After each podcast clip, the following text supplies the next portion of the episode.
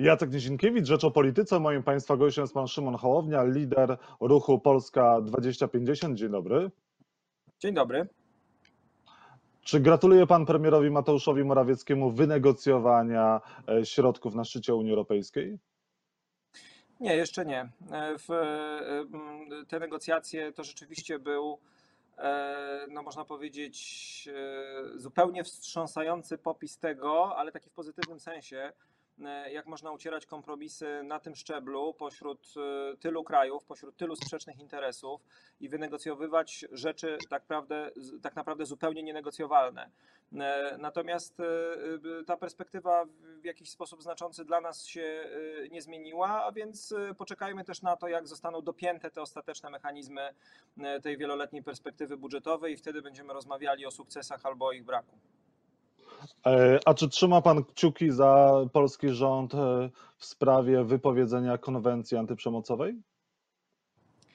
Wypowiedzenie konwencji stambulskiej to jakiś absurd y, i w, zupełny, w, znaczy czysto PR-owski zabieg. To nie jest nic innego jak kolejne rzucenie flary po to, żeby ktoś za nią pobiegł i żebyśmy my mogli, znaczy mówię tutaj o nich, o, o, o PiSie czy o Zjednoczonej Prawicy, y, przez chwilę y, zaprezentować się jako obrońcy tradycyjnego modelu rodziny wśród ludzi, którzy być może mają mniejsze pojęcie o co w ogóle w konwencji stambulskiej chodzi. To jest po prostu kolejna próba polaryzacji, kolejna próba znalezienia jakiegoś ogniska, wokół którego można ludzi spolaryzować. Konwencja stambulska nie zawiera w sobie niczego, o czym, czym straszą nas ci, którzy chcą ją wypowiadać. Ona odnosi się, czy, czy tworzy y, atmosferę, czy tworzy ramy do, y, do jeszcze pilniejszego zwrócenia uwagi na dramatyczne problemy, które dzisiaj dotykają rodziny, które dotykają dzisiaj y, wiele ofiar przemocy właśnie w rodzinie. Y, Ja nie twierdzę, że konwencja stambulska y, w, jakiś radykalny sposób y, zmieniła polskie prawo czy sytuację w Polsce, bo my to prawo też po drodze oczywiście zmieniamy. Natomiast z całą pewnością też nikomu nie szkodzi. Z całą pewnością jest ważnym memento, e, w, które nad nami wisi, czy, czy, czy które pozwoliliśmy w naszym systemie zainstalować. E, Więc nie widzę powodu, żeby je teraz demontować. Żadnego poza oczywiście ideologicznym. Rządzący mówią, y, przedstawiciele Solidarnej e, Polski, e, że tam są zapisy dotyczące trzeciej płci, że tam są zapisy y, uderzające w Kościół, w tradycyjną rolę rodziny. No, Bzdury są oczywiste, dlatego że w konwencja stambulska, jeżeli teraz ją będziemy przenosili na obszar e, stałego sporu o gender, e, e, który przecież e, tak lubi się w Polsce toczyć od jakiegoś czasu, e, e, niczego deklaratywnie e, nie stwierdza. W bardzo, że tak powiem, oględnie z całym tym tematem się obnosi. Nie to jest też treścią tego dokumentu. E, To zupełnie nie o to tutaj chodzi. Natomiast jeżeli chodzi o stwierdzenie, że należy w- przyglądać się czy zwracać uwagę na to, m, żeby nie było na świecie przemocy motywowanej między innymi religijnie, e, bo taka przemoc niestety też się zdarza, to ja się pod tym e, chciałbym podpisać rękami i nogami i myślę, że zdecydowana większość e, katolików, e, ale w ogóle chrześcijan, czy też w ogóle ludzi dobrej woli ze wszystkich religii też się pod tym podpisze. Nie powinno być na świecie przemocy motywowanej względami religijnymi, tak jak nie powinno być przemocy motywowanej względami politycznymi, e, zamożnością, e, dostępem do edukacji, płcią, e, czy właśnie tym, jak się człowiek czuje, tożsamością płciową, bo to przecież e, rozmawialiśmy o tym przed chwilą, ale to wokół tego toczy się dzisiaj wojna. E, Konwencja w, mówi, czy chce zabezpieczać prawa osób, które mają e, inną tożsamość psychoseksualną i mają też prawo do tego, żeby czuć się bezpiecznie, żeby normalnie w świecie funkcjonować. Dla mnie to jest, tak jak powiedziałem, temat absolutnie zastępczy, wyciągnięty po to, żeby wystroić się w piórka i szatki husarzy, którzy teraz będą bronili polskiej rodziny, znowu przed wyimaginowanym smokiem. To są na Zjednoczonej Prawicy nie brakuje mistrzów w wymyślaniu zagrożeń, którym później, e, przed którymi później bohatersko Polaków e, chcą bronić. To jest ich sposób na życie. Nie umieją za bardzo rządzić, więc muszą e, w, przynajmniej w ten jakiś sposób uzasadnić swoje istnienie swojemu elektoratowi. Czyli pan chce powiedzieć, że do wypowiedzenia konwencji stambulskiej jednak nie dojdzie, tak? Że to jest, są tylko takie wewnętrzne gry w rządzie. Zakładam, że raczej nie, natomiast tych kilka intensywnych miesięcy w polskiej polityce nauczyło mnie, że e, tych parę, ty, znaczy ilo, liczba pistoletów, które wykłada się na stole e, jest tak obłędna, że e, czasami wypalają te, które zakładało się, że zupełnie racjonalnie nie mają podstaw, żeby wypalić. Dla mnie na dzisiaj jest to po prostu teatr polityczny, teatr ideologiczny. Wie pan, skończyły się wybory, trzeba znowu ludzi jakoś pokłócić, trzeba ich jakoś nawzajem na siebie napuścić, trzeba coś do tego znaleźć. No, jeżeli Kaczyński zrobi wybory samorządowe na jesieni, no to znowu będzie, y, mówię o Mazowieckim, to znowu będzie jakiś powód, żeby ludzi polaryzować, żeby szczuć, żeby przypominać, że tamci zgnili liberałowie, y, y, którzy czyhają na nasze biedne dziadki, a my tutaj twarda, twarde jądro polskiego konserwatyzmu, ale to, w, to do tych wyborów jeszcze chwila, więc no, trzeba też coś dać po drodze, żebyśmy się znowu mogli wokół czegoś pokłócić i poróżnić. Y, Tak oni uprawiają politykę. No, mam nadzieję, że kiedyś czas tak uprawianej polityki się skończy i ci ludzie przypomną sobie o tym, że należy używać absolutnie wszystkich narzędzi, czy to konwencji stambulskich, czy to naszych własnych regulacji prawnych, czy czegokolwiek, żeby dzisiaj, 27 lipca, y, 2020 roku była w Polsce o jedną osobę mniej, żeby było o jedną osobę mniej, która doświadczy przemocy, którą pobije ktoś w jej domu, którą pobije jej bliski człowiek, y, która doświadczy w jakikolwiek sposób naruszenia swojej nietykalności, y, czy to psychicznej, czy to fizycznej. I do tego celu powinniśmy użyć wszystkich narzędzi, y, a nie teraz robić sobie z przemocy coś, co, czym będziemy się okładać jak kolejnymi pałami po głowach. A jak wygląda po wyborach prezydenckich tworzenie ruchu pańskiego Polska 2050? Dziękuję, dobrze. E, To jest e, oczywiście nieproste zadanie, dlatego że myśmy, e, można powiedzieć, formowali nasze zastępy czy szyki w warunkach konfliktu, czyli idąc na wojnę. No, w- teraz ta, ta wojna, ta kampania, bo to nieprzypadkowo tak się nazywa, chyba się skończyła, więc mamy w, czas, w którym mamy czas na organizację, na ułożenie tego wszystkiego, tak? Żebyśmy byli gotowi na następne wybory i na każde kolejne, a w międzyczasie robili mnóstwo dobrego społeczeństwa obywatelskiego i nie y, żyli w takim trybie jak wiele partii politycznych czy ruchów w Polsce, a więc na dwa miesiące przed wyborami pełna mobilizacja, nagle jesteśmy merytoryczni, piszemy programy na gwałt, m, wymyślamy jak tu zbliżyć się do naszego wyborcy, y, stroimy się w wianki, w skrzydła, w legendy na swój temat. e, tylko żeby była to organiczna praca w długiej perspektywie, bo ja też do takiej jestem przyzwyczajony, przychodząc ze środowiska organizacji pozarządowych, w których e, pracowałem i które zakładałem wcześniej. To właśnie tak wygląda. Naprawa świata o 5 cm kwadratowych, m, a następnego dnia jeszcze i następnego dnia jeszcze. Więc my jesteśmy teraz na etapie kończenia organizowania think tanku, jednego z trzech filarów e, naszej działalności, o którym mówię od trzech miesięcy. Bardzo się cieszę, że ten pomysł, czy czterech, e, e, tak się spodobał, że inni próbują go od nas teraz kopiować. E, Ruch obywatelski jest w rejestracji, znaczy Stowarzyszenie Polska 2050 jest w rejestracji. My oczywiście w tej chwili koncentrujemy się, bo, on już jest, to jest kilkanaście tysięcy ludzi, 17 oddziałów, struktury również w powiatach, które się teraz tworzą, a więc koncentrujemy się teraz na tym, żeby to uformować, scalić. W tym tygodniu będzie konferencja prasowa, na której przedstawimy nasze plany, nad którymi pracujemy od kilku tygodni, bardzo konkretne na najbliższe miesiące. No i w tle musimy zacząć się zastanawiać, czy Kaczyński nie zorganizuje nam jakichś wyborów e, w najbliższym czasie, a więc e, musimy, e, w, ale tego też będzie think tank. To jest praca programowa, to jest też budowanie zaplecza finansowego z darowizn obywatelskich. Wydawało mi się, że w kampanii żeśmy ciężko pracowali, ale jak patrzę na to, co teraz robimy i jaka jest skala tego wysiłku, który teraz musimy codziennie podejmować, no to muszę powiedzieć, że chociaż temperatura jest inna, to nakłady energetyczne są co najmniej porównywalne. Mhm. E, Czyli Polska 2050 rośnie w siłę? Na razie się organizuje, y, na pewno nie słabnie, rośnie w siłę powoli tak, y, bo w, dołączają się do nas kolejni ludzie. To jest y, w ogóle fenomen, że po kampanii, a nie w czasie kampanii przychodzą. Mamy ich coraz więcej, którzy właśnie po kampanii, po doświadczeniu kampanii uznali, że chcą się dołączyć, że to jest fajne, że, że to ich buduje. Tak, więc mogę powiedzieć, że w, ja jestem ostrożny raczej w takich deklaracjach pompatycznych y, i wzniosłych. Od tego są politycy, którzy na polskiej scenie są już od dawna i którzy przyzwyczaili nas do tego, że w, mówią słowa, natomiast za nimi nie idą działania. Y, Ja wolę mówić o czymś, y, co już jest zrobione albo przynajmniej zaawansowane. Tak, chyba mogę powiedzieć, że rośniemy w siłę. W, u, teraz jest taki moment organizacyjny, kiedy, kiedy musimy ten, tę machinę ustawić na tory, e, i przerobić ją z bolidu Formuły Pierwszej, którym był w kampanii, na, e, na kamper, na wygodny samochód, którym pojedziemy przez następne lata, może dziesięciolecia. E, No i to są te najważniejsze tygodnie, bo to są te tygodnie, e, kiedy jak coś ustawisz, to to już będzie takie hało przez, e, przez, e, przez bardzo długi czas. Ja za tydzień ruszam znowu w Polskę e, w trasę na spotkania do Olsztyna, do Mrągowa, e, do Bolesławca, na Podlasie moje rodzinne. W, e, no i też już z tego samochodu nie wysiądę, spotykając się z ludźmi, rozmawiając. E, Tak, rośniemy, rośniemy spokojnie w siłę. Bardzo, bardzo mnie to też to cieszy, że mimo, że tyle złych języków przepowiadało nam koniec po, po, po kampanii wyborczej, e, ja widzę już wyraźnie, że to jest początek.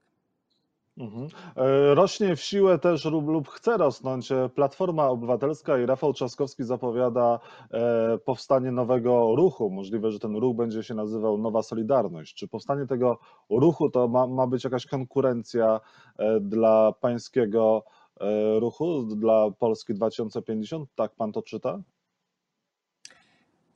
Znaczy ja przede wszystkim czytam to chyba tak, że Rafał Trzaskowski e, w kampanii e, przeżył to, co wielu z nas przeżyło w kampanii. To znaczy wybrał się w Polskę, porozmawiał z ludźmi, zobaczył jakie są emocje, marzenia, pragnienia, zobaczył ile w ludziach jest nadziei. E, I chyba jak każdy z nas, przynajmniej tak myślę, który, który rzeczywiście zobaczył, że polityka powinna być o ludziach, bo wyborcy mu to pokazali, pomyślał sobie, że to nie może być koniec e, i że trzeba zrobić coś dalej, że trzeba zrobić coś bardziej, jeszcze więcej e, niż ta formuła, która dzisiaj jest. E, Ja oczywiście śmieję się z tego, jak bardzo ta formuła w wielu miejscach przypomina naszą, tak, bo ja o ruchu e, w obywatelskim i o jego tworzeniu i o tym, że partie polityczne nie wystarczą, mówiłem na jakieś cztery miesiące spokojnie przed Rafałem Trzaskowskim. Jak później usłyszałem w ubiegłym tygodniu Borysa Budkę, e, który trzy miesiące po tym, jak powiedzieliśmy, że będzie think tank ruch obywatelski e, i może kiedyś partia powiedział, że oni mają taki pomysł, żeby u nich był think tank ruch obywatelski, może kiedy, i, i, i zmieniona partia. Więc ja już napisałem taki trochę mogę powiedzieć, żartobliwy, ale w ciepłym tonie list do Borysa Budki. Mu napisałem, Borys, wiesz co, jak następnym razem e, coś nowego wymyślicie, to zadzwońcie do nas, bo myśmy już pewnie nie dość, że to wymyślili, ale pewnie już to, jesteśmy, już to robimy, jesteśmy zaawansowani e, w tym procesie. Natomiast trochę mnie to też cieszy, dlatego że, że, że, że im więcej ludzi e, będzie realizowało nasze pomysły i mówię to zupełnie bez żadnego podtekstu, m, trochę na takiej zasadzie otwartego dostępu. Stworzyliśmy dobre oprogramowanie, ktoś może je wziąć, e, korzysta z niego i dzięki temu świat staje się lepszy, to bardzo dobrze. Cieszę się, że inni też widzą to, co my widzimy. Czy konkurencja? Nie sądzę. Myślę, że bardzo trudno będzie Rafałowi Trzaskowskiemu stworzyć rzeczywiście ruch obywatelski, a nie tylko facelifting Platformy Obywatelskiej. E, Jeżeli zdecyduje się robić facelifting Platformy Obywatelskiej, dodawać tam jakieś narzędzia, no to, to będą szli swoją drogą, my będziemy szli swoją. E, my się do Platformy nie wybieramy w żadnej postaci. Co innego, gdyby Rafał Trzaskowski e, w, skądinąd pewnie będziemy się widzieli w najbliższych dniach i, mm, i rozmawiali. Mm, Nie o jakichś koalicjach, tylko w ogóle o tym, czego nauczyliśmy się w kampanii, bo to i dla mnie, chyba i dla niego było ważne doświadczenie. E, W, jeżeli powiedziałby, słuchaj, przejechałem Polskę, porozmawiałem z ludźmi, e, widziałem rzeczy, jakich nie widziałem do tej pory, e, to naprawdę trzeba zacząć od nowa. Zostawiam platformę, e, zakładamy e, zupełnie obywatelskie porozumienie ponad podziałami. E, Zależy mi na ludziach, a nie na, e, a nie na tym środowisku politycznym, partyjnym, z którego wychodzę przede wszystkim. E, To może otworzyłoby się jakieś pole do rozmowy, ale na razie ja go nie widzę. Zobaczymy, co oni wymyślą i co powiedzą. E, Powiedzieli, że będą mówili w ciągu najbliższych kilku tygodni czy miesięcy. Czyli Hołownia mógłby współtworzyć e, z Trzaskowskim nowy ruch polityczny? E, Nie sądzę. E, Na tym etapie wiedzy, który dzisiaj mamy, tak jak powiedziałem, ja się nie wybieram ani do Platformy, ani do żadnej ich emanacji. Natomiast jeżeli Rafał Trzaskowski zdecydowałby się nie być, na co się zanosi, jednym w trzech osobach, czyli prezydentem Warszawy, wiceprzewodniczącym Platformy e, i szefem jakiejś nowej struktury, e, p- jeszcze bliżej nieokreślonej, tylko rzeczywiście wyjść z tego miejsca, w którym jest i stworzyć coś nowego, to ja bardzo chętnie będę z nim rozmawiał, bo ja też wyszedłem z miejsca, w którym byłem i zacząłem tworzyć coś zupełnie Mhm. nowego, kiedy zobaczyłem, jak ludzie dzisiaj myślą i mówią, ale droga do tego jest bardzo daleka. Tak jak mówię, z całą pewnością nie wstąpimy do Platformy, do Koalicji Obywatelskiej, nie będziemy częścią e, istniejących struktur, e, to, to, to o tym mogę zapewnić. Natomiast e, rozmawiać, jak mawiał klasyk, warto. Mm, W, I mam nadzieję też, że uda nam się, a na tym by też mi zależało obniżyć temperaturę takiego idiotycznego sporu, który, mm, e, który mam wrażenie jest cały czas pokłosiem kampanii, który toczy się między wieloma ludźmi z jego obozu, e, a też e, i po naszej stronie wywołuje wiele frustracji. Mm, W, czy PiS, czy Platforma, czy, czy PSL. Fajnie by było zacząć wreszcie rozmawiać o problemach, które są do rozwiązania, choćby teraz na przykład to województwo mazowieckie. Jak ja bym chciał wreszcie usłyszeć rozmowę nie o tym, czy to posłuży Kaczyńskiemu do wywalenia Struzika i do przyjęcia e, e, te, tego Mazowsza bez Warszawy, tylko czy to jest dobry pomysł merytorycznie, czy nie. Czy to służy ludziom, czy nie. Czy to rozwiąże na przykład problemy komunikacyjne w powiecie garwolińskim i radomskim, czy nie rozwiąże. Ewentualne e, wspólne listy w przyszłości z Koalicją Polską albo Platformą Obywatelską służyłyby ruchowi Polska 2050? Myślę, że nie, nie służyłyby ani ruchowi Polska 2050, ani, w, ani Platformie, czy tam kto by te listy chciał budować, ani, ani za bardzo Polsce, dlatego że takie konglomeraty się rzadko udają.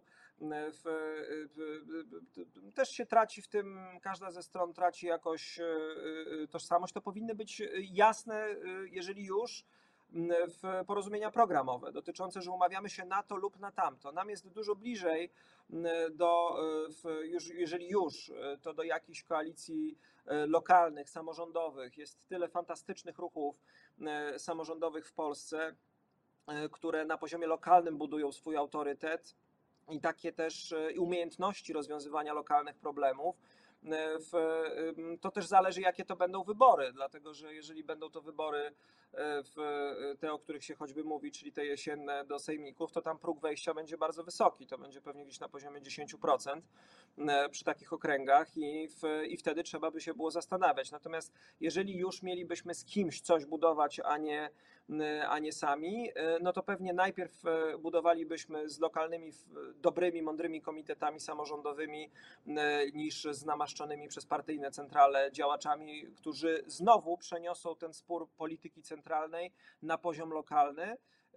A zwłaszcza na Mazowszu to widać, jak samorządy się przed tym bronią. Ja Mazowsze akurat znam dość dobrze i mocno zjeździłem i wiem o bardzo wielu miejscach, które na przykład do wyborów parlamentarnych idą i wybierają PiS w 70%, a wybory lokalne, znaczy na burmistrza wygrywa zawsze burmistrz lokalny z 80% poparciem, który jest w kontrze do PiSu, tak? Bo musimy, bo musimy, mu, musimy kończyć, a mam do Pana jeszcze dwa pytania. Ma Pan takie poczucie, że PiS przegrałby wybory prezydenckie, gdyby to jednak Pan wszedł do drugiej tury, a nie Rafał Trzaskowski? Wygrałby pan z Andrzejem Dudą? Platforma mogła jednak postawić na kandydata ponadpartyjnego, a nie na swojego przedstawiciela? Tak, oczywiście, tym bardziej, że to, że tak powiem, kładliśmy na stole wraz z wynikami badań, które w dobitny sposób to pokazywały.